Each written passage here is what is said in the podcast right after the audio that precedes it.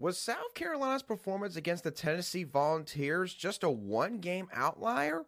Or was this game indicative of the potential that South Carolina's football program offers? I'll discuss all of that today, right here on Locked On Gamecocks. Locked On Gamecocks, your daily podcast on the South Carolina Gamecocks, part of the Locked On Podcast Network, your team every day.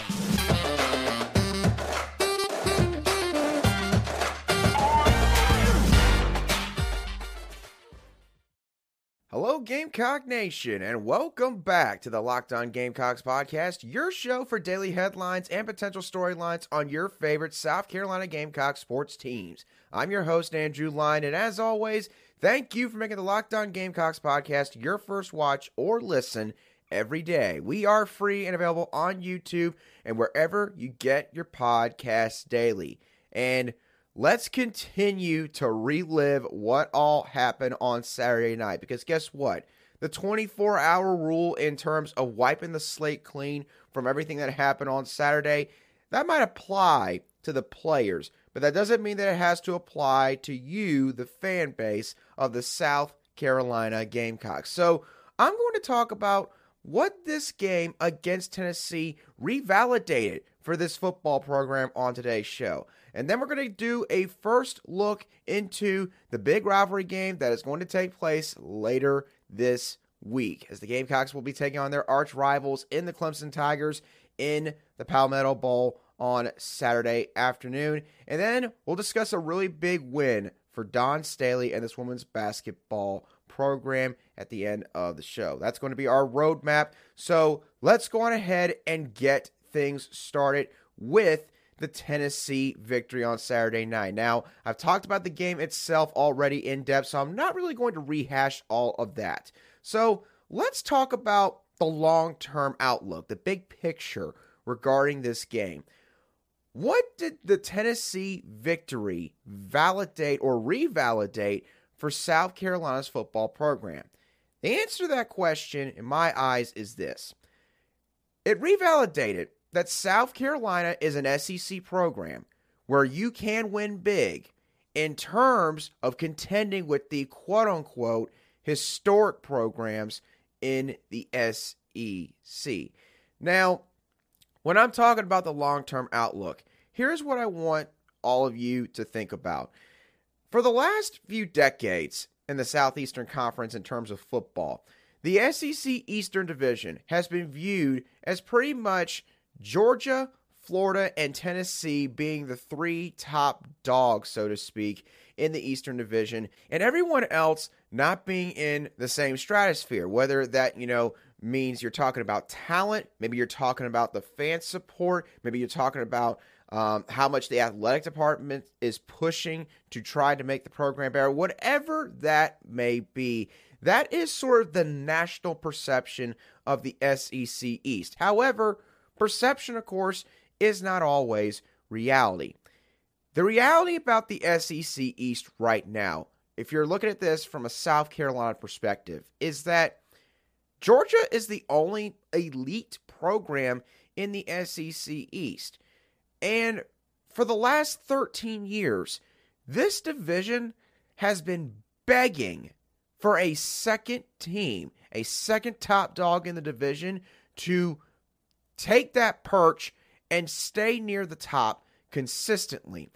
It has been a revolving door for the most part in that regard. You, of course, have teams like South Carolina in the middle years of the Steve Spurrier tenure who was quite good. South Carolina was one of the best programs in the country at that time, and I'll talk about that a little bit more in just a moment.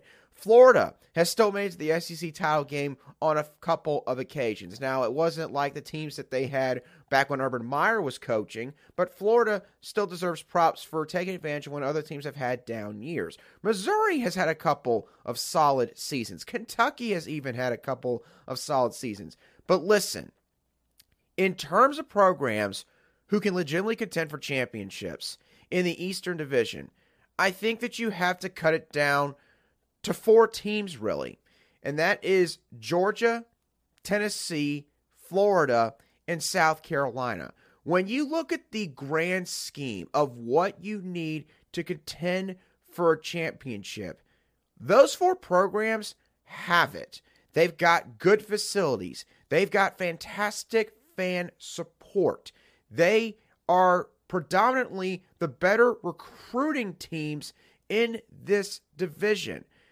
And maybe with the exception of South Carolina, they got history to point to. And in terms of history, this is what South Carolina has always had to try to overcome in terms of obstacles when trying to become one of these teams, when trying to be mentioned in the same sentence as Georgia or Alabama or even just Florida, who again has had some really good stretches in their program's history over the last 30, 40 years.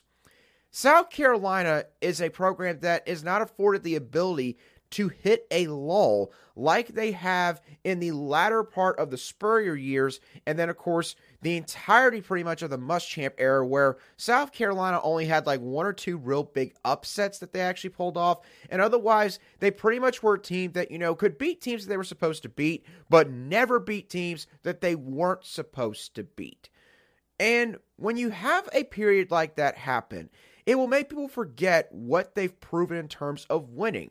Because South Carolina has proven to be a program where you can win. You can win big games. You can make it to the championship game. You could be one of the best teams in all of college football consistently, not just in one off year and then fall off a cliff. Consistently. They have proven this under two Hall of Fame coaches and Lou Holtz and Steve Spurrier. They've proven this under Joe Morrison and Paul Dietzel, two coaches that are long forgotten by a lot of college football people, unless you're talking to someone who has really watched the sport grow and evolve over the last 50 years or so. South Carolina has everything that you need to win a national championship. But the thing is, if you want to reach the mountaintop, it is a building process. It's not going to happen overnight. In South Carolina's case, they're still trying to fight the stigma that college football and the Southeastern Conference, for that matter, puts on them, which is if you're associated with South Carolina, it is inevitably, for the most part, a coach's graveyard. Even the great Steve Spurrier couldn't win an SEC title there. It cannot be done. That is completely and utterly false. People who say that about South Carolina's football program have no idea what they're talking about, and they're completely naive of the facts and of the resources that this university has to offer.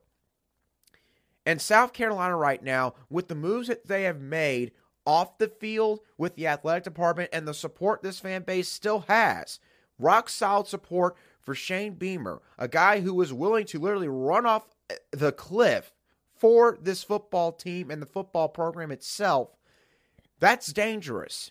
When you have a program like South Carolina who has all the resources that I mentioned earlier, and everyone is, for the most part, going in the same direction. Everyone is rowing the boat, I guess, so to speak, to steal a line from PJ Fleck, in the same direction. So, in terms of the Tennessee game, it just revalidated that look, South Carolina can win games. It can win big games. It can defeat these historic programs. And when they have enough talent and it's utilized properly, they can dominate some of the quote unquote top teams in this division. Right now, maybe outside of Georgia, but they could beat pretty much anyone else in the Eastern Division. Think about this, y'all.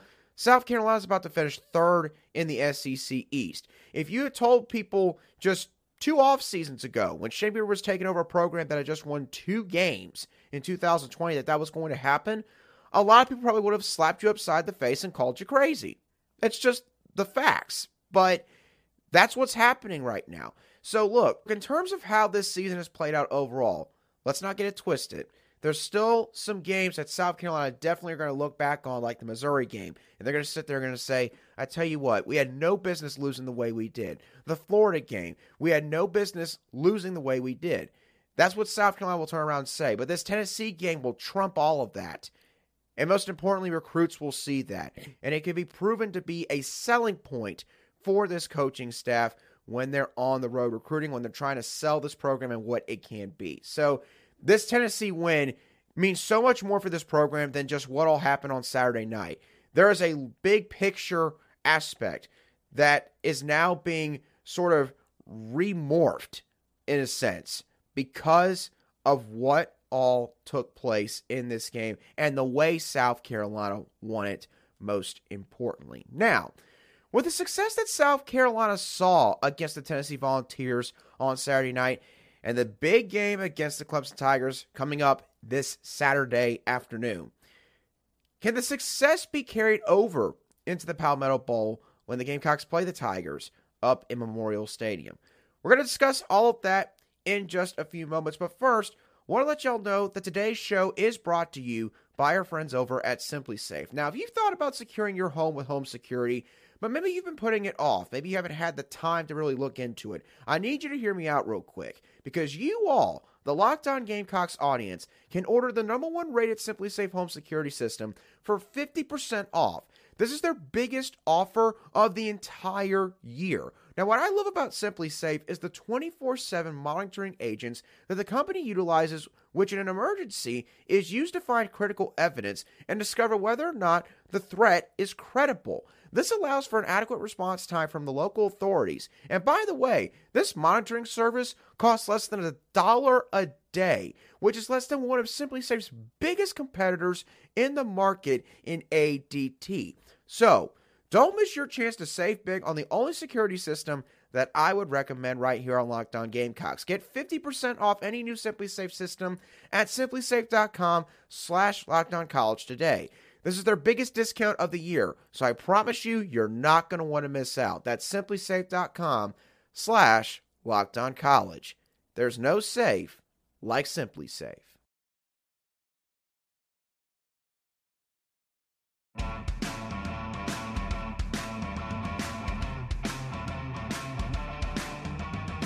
Welcome back to this Monday edition of the Locked On Gamecocks podcast, where we cover your South Carolina Gamecocks every single day. All right, so I asked the question before we got into our first break Can South Carolina carry over the success they had in the Tennessee game over to the Clemson game this coming Saturday?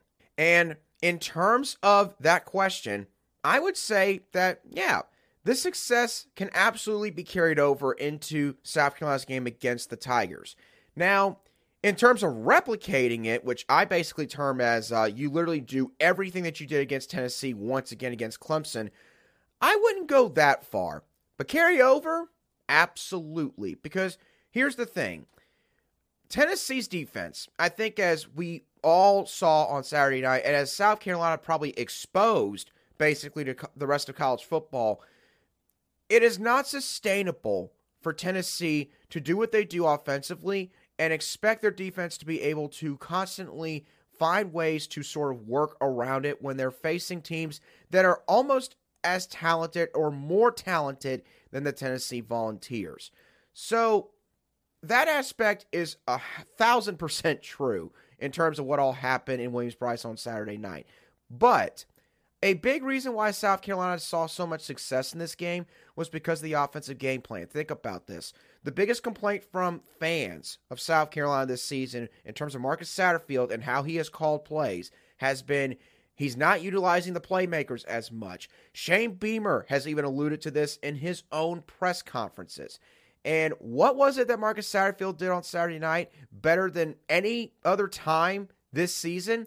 He utilized all of the weapons, and I mean all of the weapons that he possesses with this offensive roster. Spread the ball around. There wasn't one person that got the lion's share of maybe the receptions or carries. Of course, Jaheim Bell had to get the majority of the carries at the running back position because of the injury situation there. And Antwane Wells, I mean, my gosh, if he's going to play that good every single Saturday, then yeah, he should get 14 targets every single game. But South Carolina proved to people, I think, and maybe I should say reminded people, they've got some players on this offense. Some really good players, NFL caliber players, including a lot of guys that, you know, maybe people outside of South Carolina's fan base and people that report on South Carolina do not really know. And so, in terms of how you take that and carry it over to the Clemson game, let me just say this. I don't think you're going to be able to get 600 plus yards of total offense against the Clemson Tigers defense. I just don't.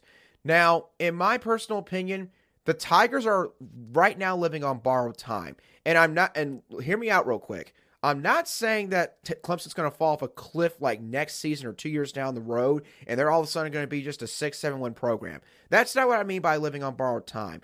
What I mean by living on borrowed time is Clemson's coordinator positions that's Dabo decided to hire from within regarding both of those spots. It's pretty clear to me the coaching, from what I've been able to see with the Clemson Tigers this year, has held them back, especially on the defensive side of the ball. Clemson right now is on pace to rank outside the top 20 in total defense for the first time in probably like eight, nine years. Literally since when Brent Venables was just starting out as the defensive coordinator at Clemson. That's not necessarily a uh, moniker that you want to have next to your name as the defensive coordinator for the Tigers. But my point being, Clemson still has talent, okay? You cannot get around that. You've got to be willing to admit that. And it shows up mainly in their rush defense. Their rush defense has only given up 104.2 rushing yards per game on average this year.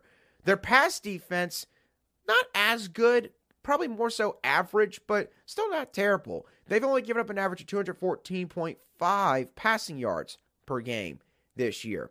Now, in terms of the running game success, I think South Carolina has got to have at least one of the two running backs that have been out for the last few weeks, and Marshawn Lloyd and Christian Beal Smith available for Saturday night.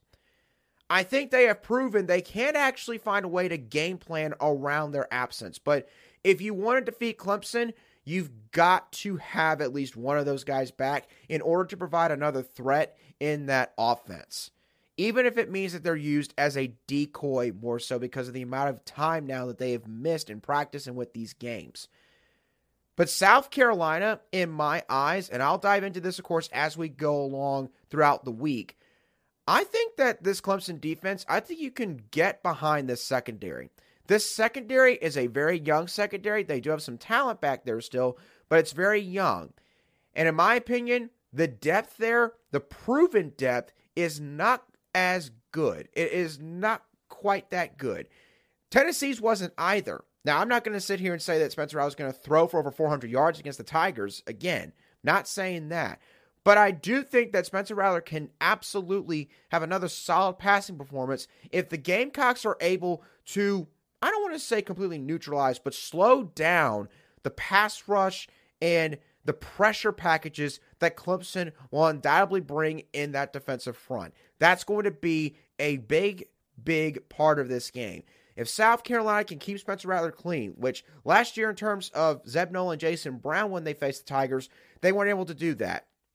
If they can do just that one thing this year on offense, South Carolina's got a good shot here in my eyes. They will give themselves a real fighting chance to end the streak.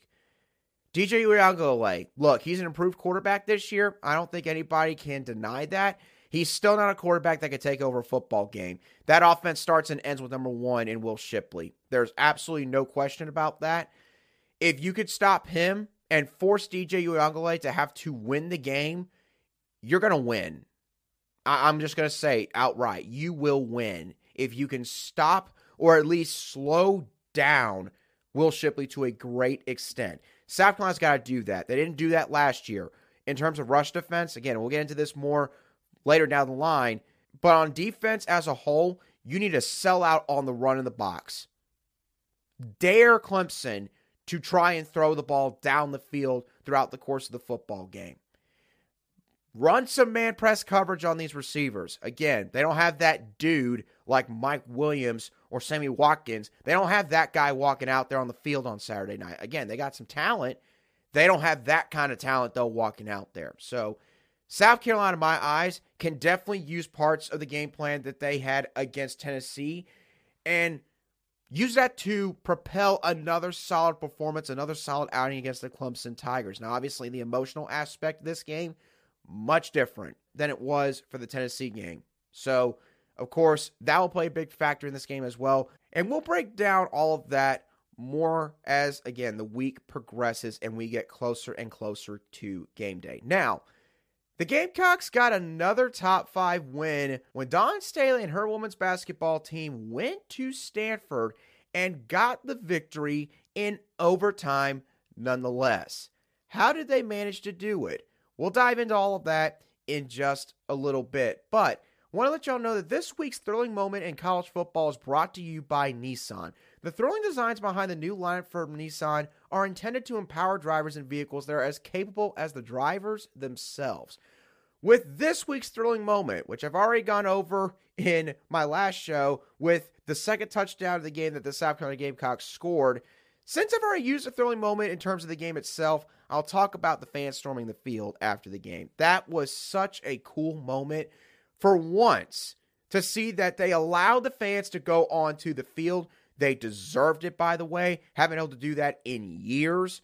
And to see all the students going crazy, all the fans that were so overjoyed out there, immediately mobbing some of the offensive players, especially because of the night that they had. Spencer Rattler getting photos with them, taking Snapchat reels. I mean, just really, really cool stuff to see. And you know, something that those fans are never going to forget. This segment has been inspired by the thrilling new designs featured across Nissan's new lineup of vehicles. Pursue what thrills you in the all new Frontier, Armada, or Pathfinder today. Available now at nissanusa.com.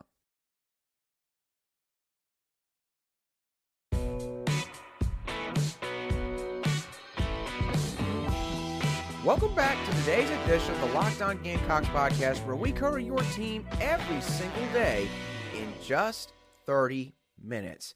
There was a big matchup that took place out in California on Saturday afternoon as the South Carolina Gamecocks, once again in women's basketball, were a part of a one versus two affair. And this time, the number two ranked team was the Stanford Cardinals. It was not the UConn Huskies, it was the Stanford Cardinals. And it was a very, very tough game for South Carolina, but they managed to pull out the victory, winning by a final score of 76 to 71 in overtime, nonetheless. Now, discussing what all led to the final result. Um, I got to say, South Carolina played real sloppy on Sunday afternoon. And part of this, of course, you have to credit the Stanford Cardinals for the way they played. Obviously, they were the number two ranked team in the country for a reason heading into Sunday. They have a lot of really talented players on that team. But South Carolina did not make it easier on themselves, on offense especially. The amount of times that South Carolina just ran into the paint willy nilly, just trying to throw up the basketball, just almost like they were praying it was going to fall in, was in my eyes just sort of ridiculous, honestly, especially when you look at the fact that Stanford's got players like Cameron Brink, one of their star players, who I think legitimately stands at six foot six or six feet seven inches tall on the court. And yet South Carolina's guards, for whatever reason, decided they could just run in there, throw the ball up, it would somehow get over all of Stanford's front court players and fall into the hoop. It led to some really just bad offensive possessions, wasted offensive possessions for that matter. And I was just sitting there just amazed at how stubborn they were at times doing this. Another thing on offense no one still wants to take three point shots on this squad.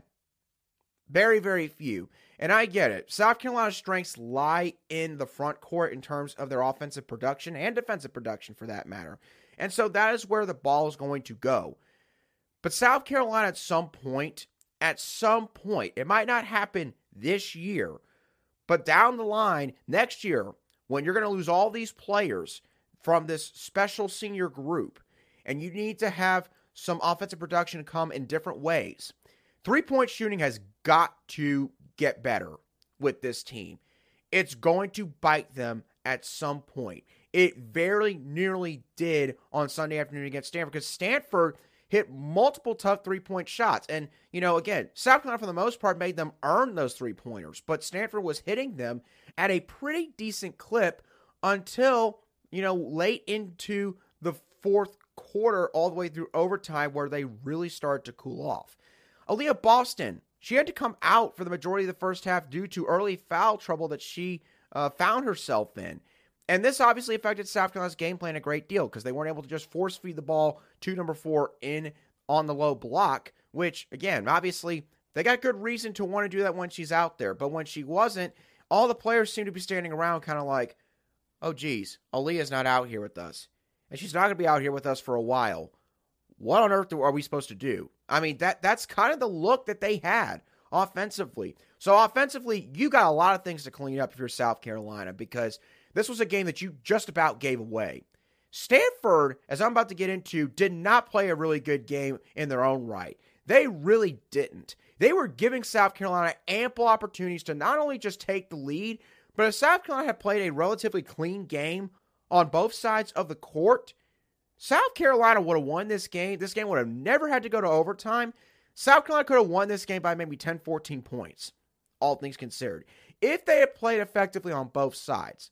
But defensively, how did they get back in this game? South Carolina started playing really good defense again. They started affecting passing lanes. They forced a lot of turnovers on Sunday afternoon. Stanford had 20 plus turnovers. For a team that prides themselves on doing a lot of the little things right, that is something that you rarely see from that basketball team. But South Carolina, with the players that they possess and the depth that they have in terms of their defensive skill sets on this squad, won out this game got them back in this game in the fourth quarter. Stanford, I believe, scored only seven points in the fourth quarter. That's what decided the game at the end of the day. How about Brea Beal? Brea Beal continues to prove to people that she is the best defender in all of women's college basketball. She can quite literally put the clamps down on anybody you put in front of her. That included a two time All American on Sunday afternoon, Haley Jones, who is quite good. She is going to be like a top three pick in the WNBA draft this next time around. And there's a reason why she's a two time All American at Stanford. She has been one of the best players in women's college basketball pretty much since her sophomore year, especially. That didn't matter for Brea Beal. Haley Jones got the best of her early on in the game, had some really sweet reverse layups. Her layup package is just unbelievable. But Brea Beal, starting maybe about halfway or the latter portion in the second quarter really just started to shut her down. Haley Jones, I think, finished the game shooting 5 for 19 from the field, around 25%. So credit to Brea Beal for shutting down Haley Jones, especially when the Gamecocks needed to sort of trudge their way back in this game like they did. Because, uh, yeah, they needed every single bit of that defensive effort. So, what does South Carolina need to improve from this game? What did they learn from this game? Well, defensive rebounding's got to be better. Stanford actually matched South Carolina on the glass, which is something you're not going to see too often this season. But Stanford is one of the few teams that has the size to go up against South Carolina's front court. And South Carolina, honestly, they had a lot of opportunities to just get the ball and reel it in off of missed opportunities by the Cardinals. But, you know, admittedly, the ball did not bounce their way a few times, but there were other times where South Carolina, quite honestly, was a bit lackadaisical going after the basketball. They just kind of assumed that they could just put one hand up, reel it in, or, you know, that there wasn't going to be a player that was going to be right there for Stanford trying to fight for that rebound, and Stanford would wind up getting the basketball. Again, just lackadaisical effort in that aspect, and it very nearly costed them. Some people probably say it should have costed them. However, it didn't because of the championship medal that this team possesses. Offensive decision making. I touched on this, of course, earlier. That has got to improve. You cannot, you cannot do what you did on Sunday afternoon and just think that because you're South Carolina, you can run into the paint, throw the ball up willy nilly, and it's going to find a way to go through the net. That's not the way basketball works. You have got to be more methodical on that side of the of the court and you've got to find ways to create offense when Aaliyah Boston maybe is being schemed around to where she's being triple teamed almost at times, or if she gets in early foul trouble, which is going to happen at some point. For South Carolina, it happened a really big basketball game. And, you know, it then proposed a situation for the Gamecocks. Who can step up when Aaliyah Boston is not out there? There were certain players that did. Laeticia Amihere deserves a ton of credit for her efforts in this game. She did phenom she was phenomenal on defense and offense in terms of getting rebounds, making good decisions for the most part on offense, and driving into the lane and taking it to the rack when she did want to, picking her spots, fighting the open space, shielding the basketball from the defender. I mean, did a lot of really good things and looked like a guard at times with her transitions that she had on the offensive end. She did fantastic. Some of the other backups did really good as well, provided some valuable minutes. Carolina's got to get better, no question about that. But anytime you can win a one versus two matchup on the road, you're going to take that 10 times out of 10 every day of the week. So big win for South on the women's basketball front. I thank all of you for making today's Locked On Gamecocks your first listen. Thank you so much for watching or listening to today's show. What are your thoughts on the Tennessee game and what it may revalidate it for South Carolina? What are your opening thoughts about South Carolina's potential to carry over all that success to the Clemson game? And what were your thoughts on South Carolina's victory over the Stanford Cardinals in women's basketball on Sunday afternoon? Want to hear all of your thoughts in the comment section on YouTube, or you could shoot me a DM on Twitter at a line underscore SC. Once again, thank you for making the Locked On Gamecocks your first listen today. Now, for your next listen, I would like for you to go check out the Locked On Sports Today podcast, where the biggest stories of the day, plus instant reactions, big game recaps, and the take of the day all take place. The Locked On Sports Today podcast is available on the Audacy app, YouTube, and wherever you get your audio podcasts daily. So, once again, y'all, that does it for me on today's show. Thank you so much for tuning in. Hope you have a great rest of your Monday and a good start to the work week. I'll catch y'all on the next show of the Locked On Gamecocks podcast.